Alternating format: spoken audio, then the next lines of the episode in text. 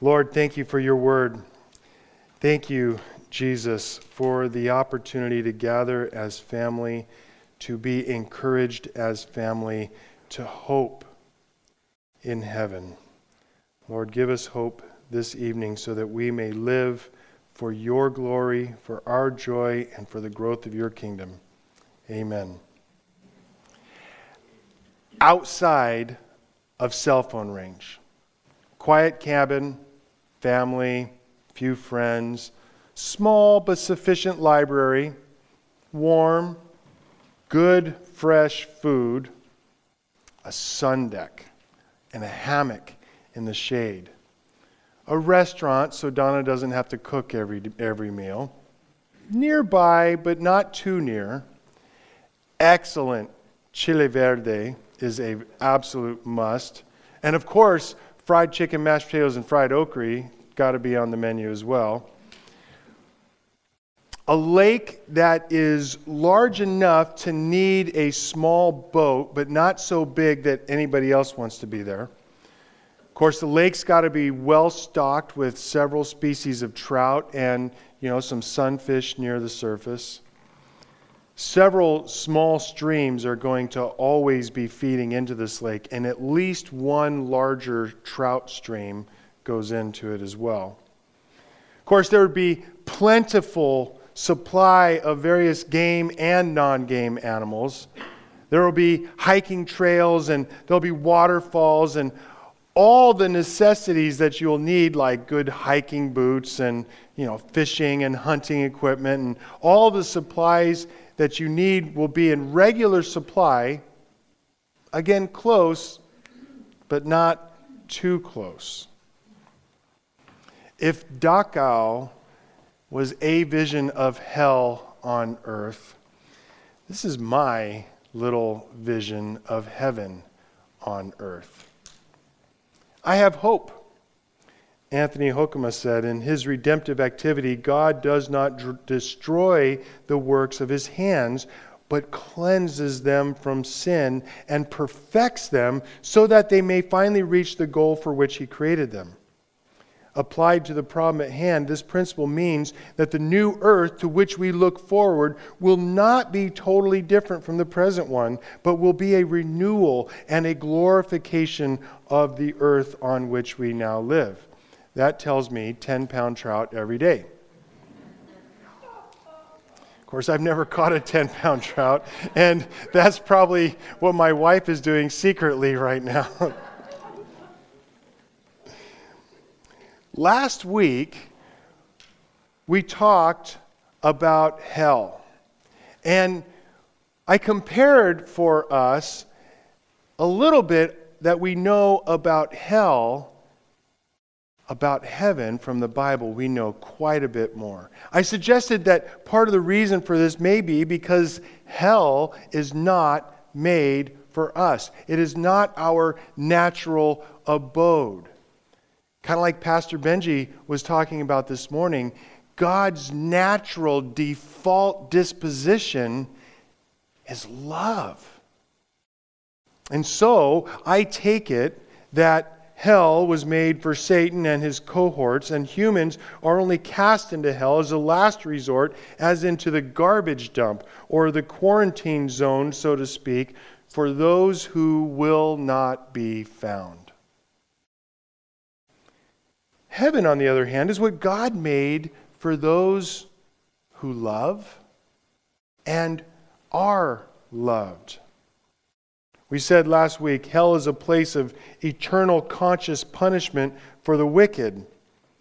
Grudem likewise says heaven is the place where God most fully makes known his presence to bless.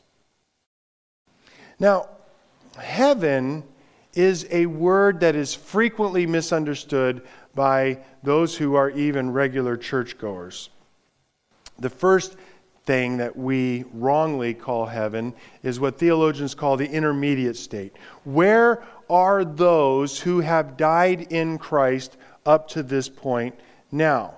Well, they are with Christ, and so we say they are with in heaven. Now, this is true, they are with Christ, but it is most appropriately called the intermediate state because they have not yet been reunited with their glorified bodies, and we have not yet reached the eternal state. Now, another thing that is sometimes mistaken as heaven is what is known as the millennium. And there are many Christians who believe that the millennium is what is going to come next in terms of when Jesus returns. A thousand year reign with Christ on the earth that will be a time of unparalleled blessings of God's people as they, re, they, as they rule over the nations.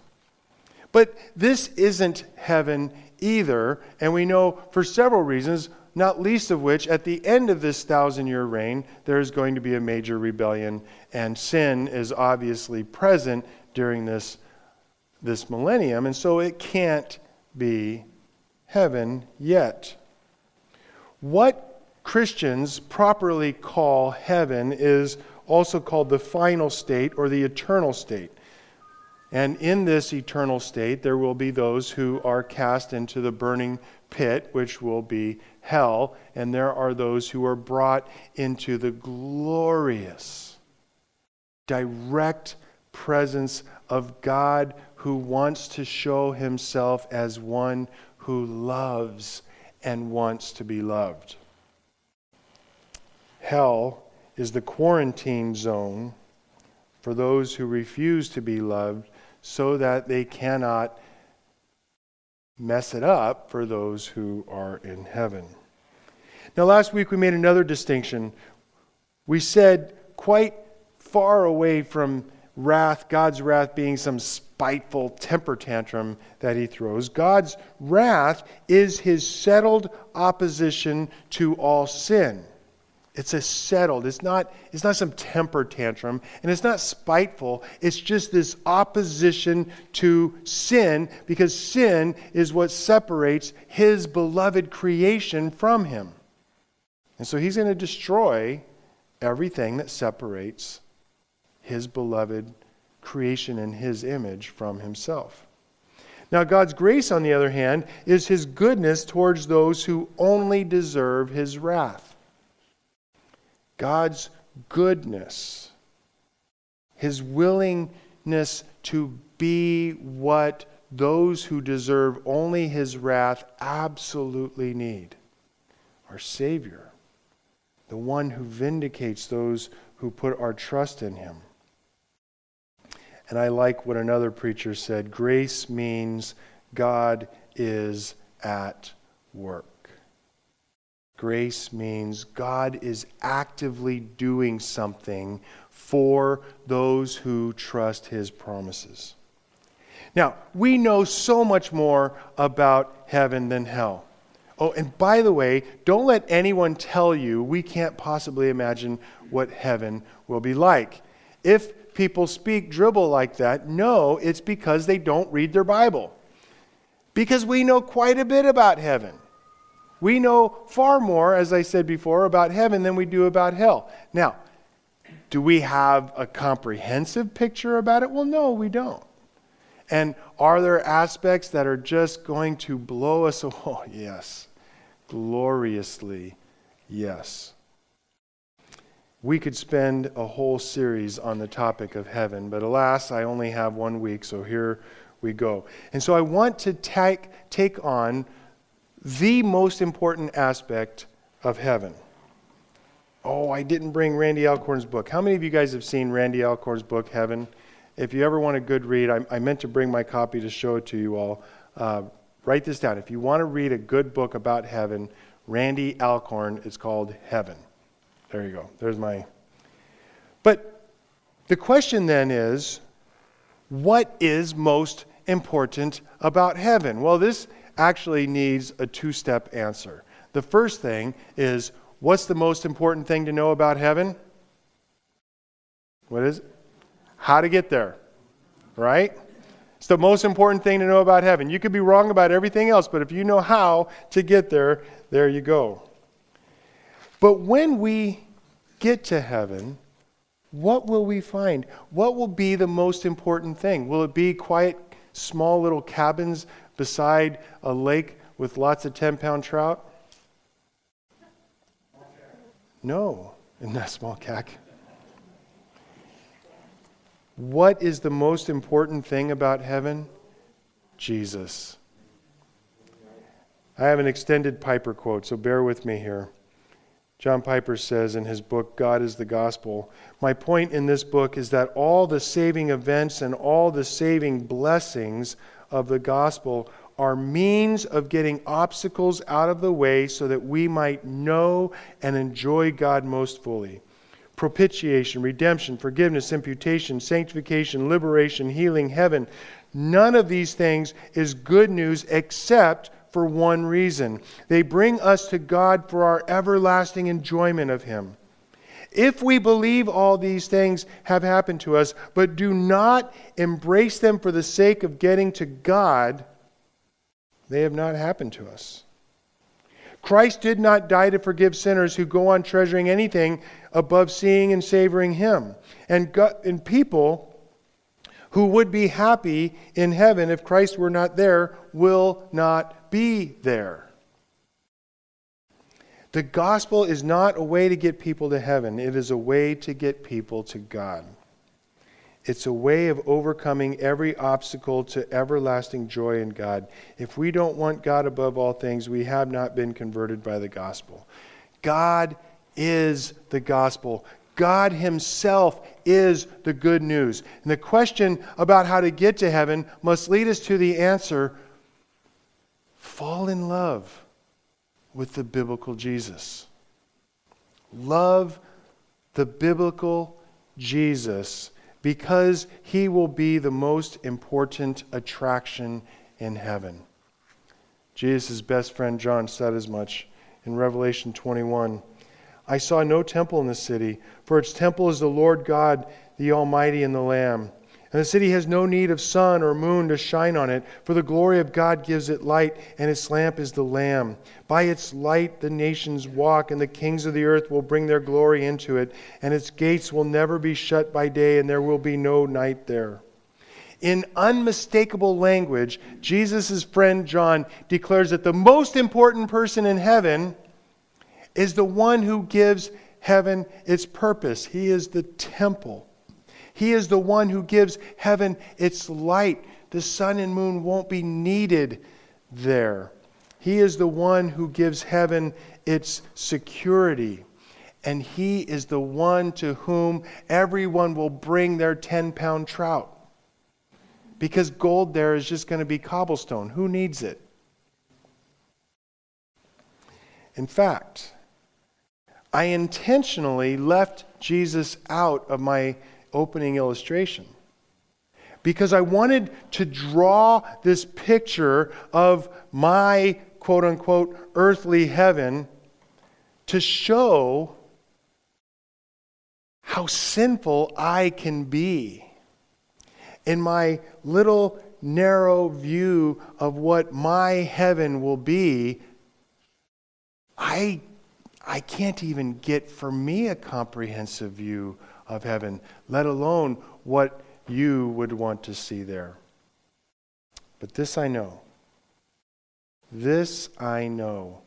Whether we're fishing and hunting in heaven or not, we will be pursuing Jesus and we will be doing it on the earth and everything on the earth will be renewed, it will be cleansed, it will be purified, it will be magnified to magnify the Father in heaven.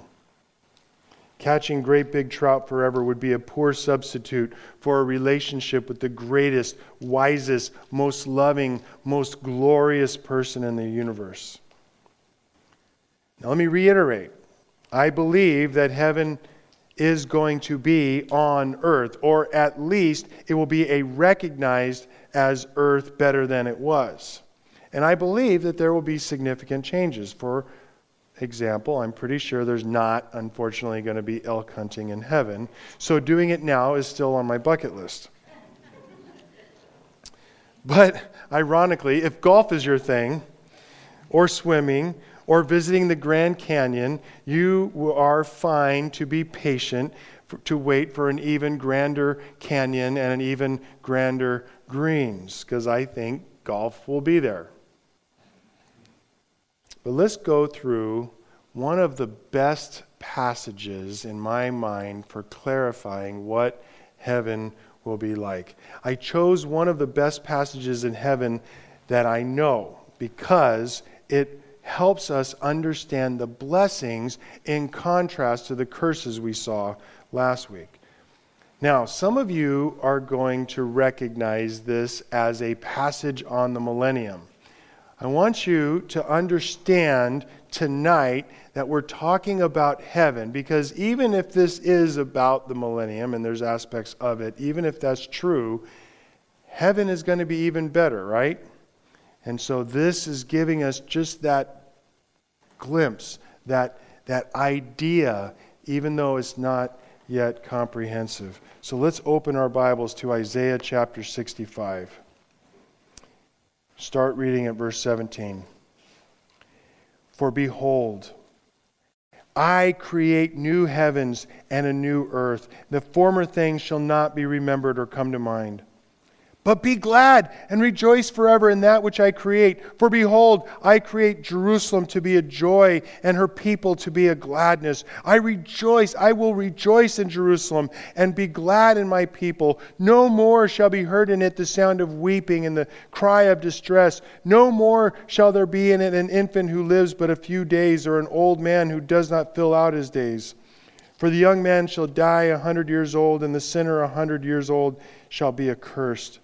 They shall build houses and inhabit them. They shall plant vineyards and eat their fruit. They shall not build and another inhabit. They shall not plant and another eat. For like the days of a tree shall be the days shall the days of my people be, and my chosen shall long enjoy the work of their hands. They shall not labor in vain or bear children for calamity, for they shall be the offspring of the blessed of the Lord, and their descendants with them. Before they call, I will answer. While they are yet speaking, I will hear. The wolf and the lamb shall graze together, and the lion shall eat straw like the ox, and the dust shall be the serpent's food, and they shall not hurt or destroy in all my holy mountain, says the Lord. Amen. That, my friends, is what is in your future if you trust the promises of God for you in Christ, and you can hope in heaven. But let's remember quickly some of the curses that we saw last week. Jesus spoke in Matthew chapter 25 of rejection. He says, Truly I say to you, I do not know you.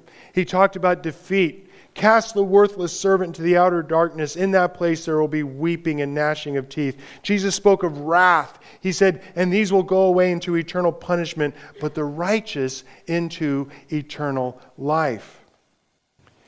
Now, almost like, you know, the same author put these together, you know, it's kind of one of those coincidences. It's almost like the same author wrote these two passages to parallel them. Isaiah focuses here on three blessings of heaven unbridled joy in 18 to 20, unparalleled security in 21 to 23, and unshadowed shalom in verses 24 and 25. Unmistakably glorious and unimpeachably perfect. You, my brothers and sisters, must rejoice in this blessing. I need an amen. amen. This is an amening sermon. You have my permission already. In fact, all my sermons are amening, by the way. I was amening this morning. Anybody else amening this morning? I was. Praise Jesus. Okay. So, tonight we're going to briefly rehearse these promises so that we will know and therefore trust them that no matter what happens on this earth, you can hope in heaven. So, let's break it down. Starting in verse 17 Yahweh will recreate, and in recreating, he will destroy the effects of this sinful order. He says, For behold, look, see, pay attention. Pay attention. I'm doing something here, and I want you to catch it. What is it, Yahweh? I create new heavens and a new earth, and the former things shall not be remembered or come into mind. Now, note, I create. He will do it. He will do it. He will do it. and he will do it. That is a promise. Now, what former things? What are you talking about, Yahweh? Well, in the first half of uh, Isaiah chapter 65, verses 1 to 16, there is one significant division that keeps ping ponging back and forth in those verses. And it's this division among human beings those who call upon Yahweh and those who do not. Those who come to Yahweh and those who do not. Those who serve Yahweh and those who do not. Those who seek Yahweh and those who forsake Yahweh. Those who hear Yahweh and those who refuse.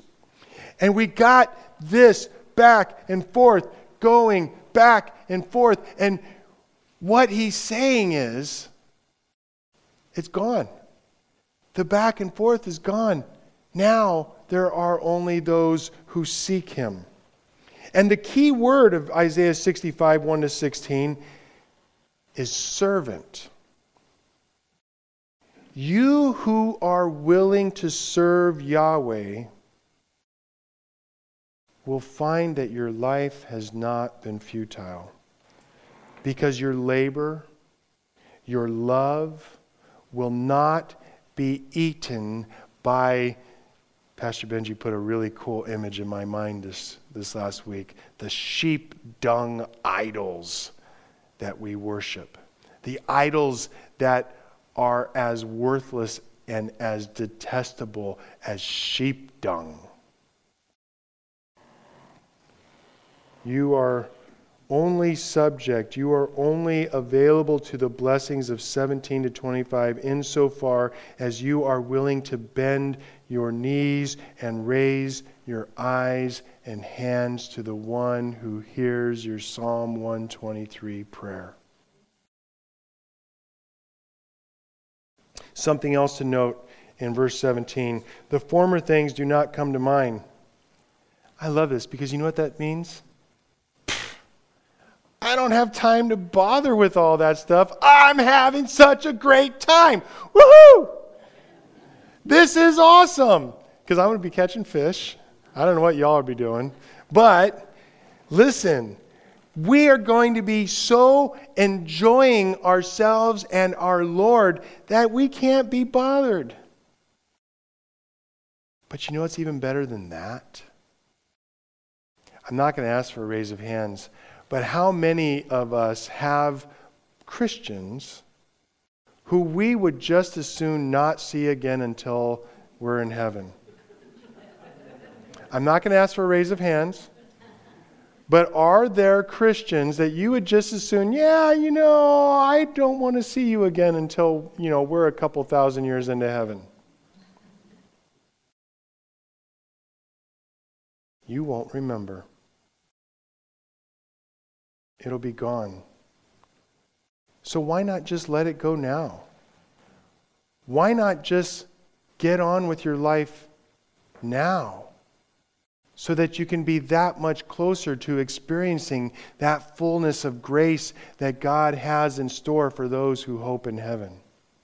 Hope in heaven means at least that you allow your hearts not to dwell on past hurts and harms that your fellow travelers have done to you or with you. But instead, hoping in heaven means that you hope that they are there with you as well. Because when you hope that that brother or sister or non believer is with you in heaven, that is the surest sign that you are on the road to get there yourself. So Yahweh will recreate but then Yahweh will also cause unbridled joy in the hearts of his servants. We pick up at verse 18. But be glad and rejoice forever in that which I create. For behold, I create Jerusalem to be a joy and her people to be a, glad, a gladness. I will rejoice in Jerusalem and be glad in my people. No more shall they shall be heard in it a sound of weeping and the sound of distress. No more shall there be in it an infant who lives but a few days, or an old man that does not fill out his days. For the young man shall die a hundred years old, and the sinners a hundred years old shall be accursed. Now, Yahweh, through his prophet Isaiah, assures us of the blessing of joy. That feeling that you have when your four year old just smiles at you and gives you this cute little kiss, that feeling that you have when a friend comes to Christ, that feeling that you have when you just rejoice because the Lord opens Himself to you and you see for that moment a glimpse of heaven. Or that moment when you finally let your guard down and you humble yourself to your spouse and you love him or her the way they need it. That is just an echo of what we will have 24 7 in heaven. Now, here in these verses, he first describes our physical and emotional well being in terms of posit- positive terms and in negative terms. We will be happy because he will make it so. Now, he is describing the blessing that in, in positive terms, we will have this emotional and physical well being. We will be happy because he will make it so. But then he also describes the blessing in negative terms. We will not be plagued by death. Death will be dead. He describes it in terms of a hypothetical situation in which some wicked person might die. But of course, there won't be wicked people there. Therefore, something that seems to us to be extreme old age, a hundred years, a hundred years is considered a cursed young age. Wow, that guy only made it to 100? He must have been wicked. Death and the physical symptoms of death, like arthritis in your hand or tinnitus in your ears and muscle loss and fat gain and all the evidences that our bodies are under a curse shall be gone. Oh, happy day. Amen? Amen. Hope in heaven. Is your joy sometimes stolen because of what you can no longer do? Hope in heaven. When you hope in heaven, it means at least that you don't allow your heart to be overwhelmed by regret that you cannot do what you used to do. You allow the progression of age and illness, fighting as much as is reasonable. You allow this progression to move you into other stages of life that you may find richer in different ways. And you can rejoice because you know that this stage will come to an end as well. So Yahweh will bring unbridled joy to the hearts of his people. And Yahweh will bless the labor of his servants, starting in verse 21. They shall build houses and inhabit them. They shall plant vineyards and eat their fruit. They shall not build and another inhabit. They shall not plant and another eat. For like the days of a tree shall be the days of my people my chosen shall long enjoy the work of their hands. They shall not labor in vain or bear children for calamity, for they shall be the offspring of the blessed of the Lord and their descendants with them.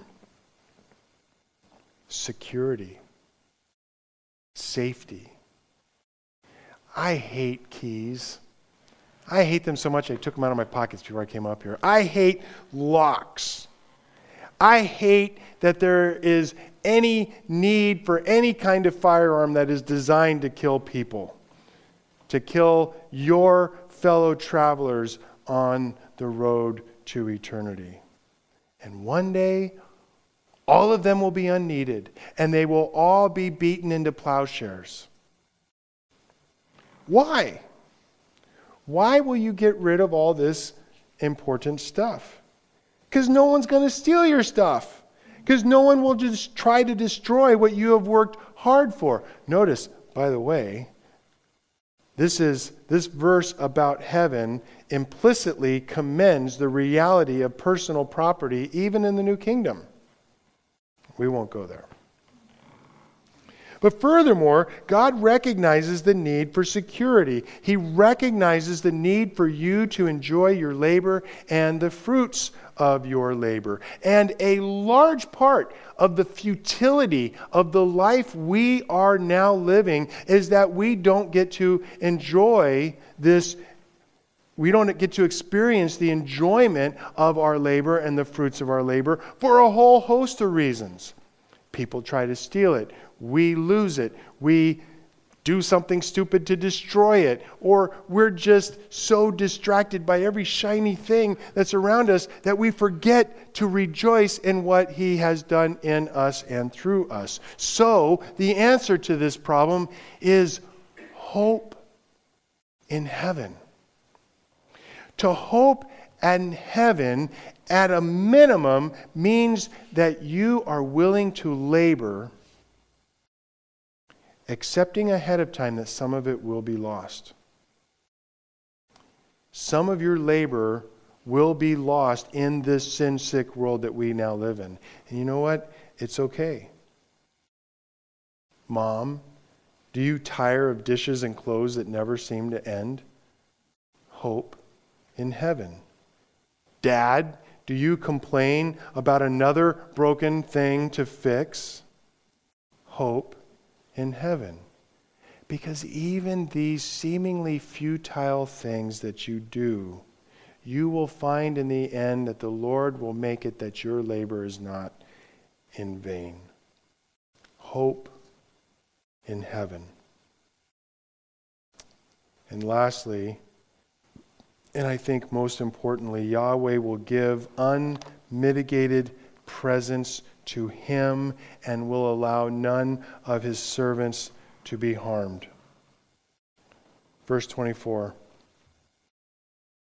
I love this. Before they call, I will answer. You know, this is amazing how much this morning's sermon and this sermon are overlapping. This, this truly is. Before they call, I will answer. While they are yet speaking, I will hear. The wolf and the lamb shall graze together. The lion shall eat straw like the ox. The dust shall be the serpent's food, and they shall not hurt or destroy in all my holy mountain, says the Lord. Here it is. What is the best part of heaven? Elk hunts, big trout. Now, I'm honest here. I really hope that we get that in heaven. I'm, I'm pulling for it, you know. But is that the best that heaven has to offer? Not by a long shot. It's, it's, it's so far down the list that you have to go and read the fine print. But hey, then we'll have good eyes. We'll be able to do that. Jesus. You're, you're going to be in heaven. A hundred years from now, at the farthest, all of us are most likely going to be in heaven. For some of us, it'll be might be a little bit sooner than that. But you're going to be sitting there, you're going to be doing whatever you're doing, and the thought's going to pop into your mind. Hey Jesus, what about Oh, hi Jesus, how you doing? Before you even start to call out on him, he will be there. Now, what does that look like? I have no idea. I don't know what that means. But he says it, so I believe it, right? At the moment, this is not true. I have not lost as many people as most of you in this room have. But I have had the experience all too often. Oh, wait, I want to call. Oh, I can't call. There's no one to answer the phone. Know what I mean? Anybody here know what I mean?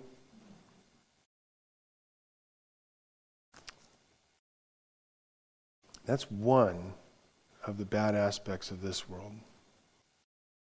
It's not going to be true, with, especially with Jesus when we get there. Now, some of my favorite people are going to be so much closer to the throne than I am, I'm going to have to call them.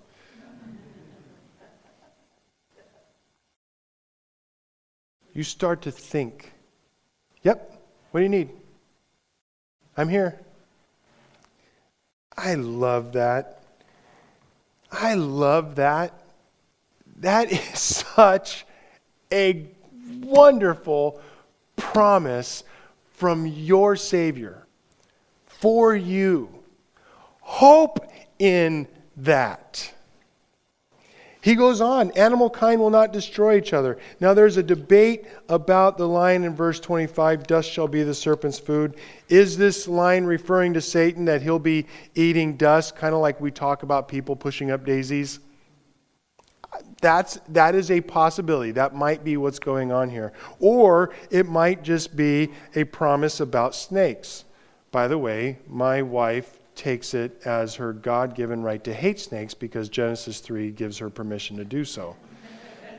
So we've never had snakes in our house that she knows of. But this might be a promise that snakes will be gentle in heaven, and you know, she might have a snake farm wherever she lives, far closer to Jesus than she lives to me, that's for sure. I don't know. I don't have an answer for that one. But I know that the promise is that we won't need to fear animals anymore. Lions and tigers and bears, oh my, will be a happy song. It will be a happy song for those who hope in heaven. Hope in heaven, once again, means at least that we can hope that nature as we know it will be redeemed. Hope in heaven means at least that we will have unfettered access to the author of nature anytime we wish. Hope in heaven means that this earth that we live on will be even better, even better than the mountains and streams and lakes of the Rockies. And I for one, am very excited to see many of you who are sitting here will be in such much better shape than you are now that we're going to be challenging each other to race a marathon or two or best out of three in a day.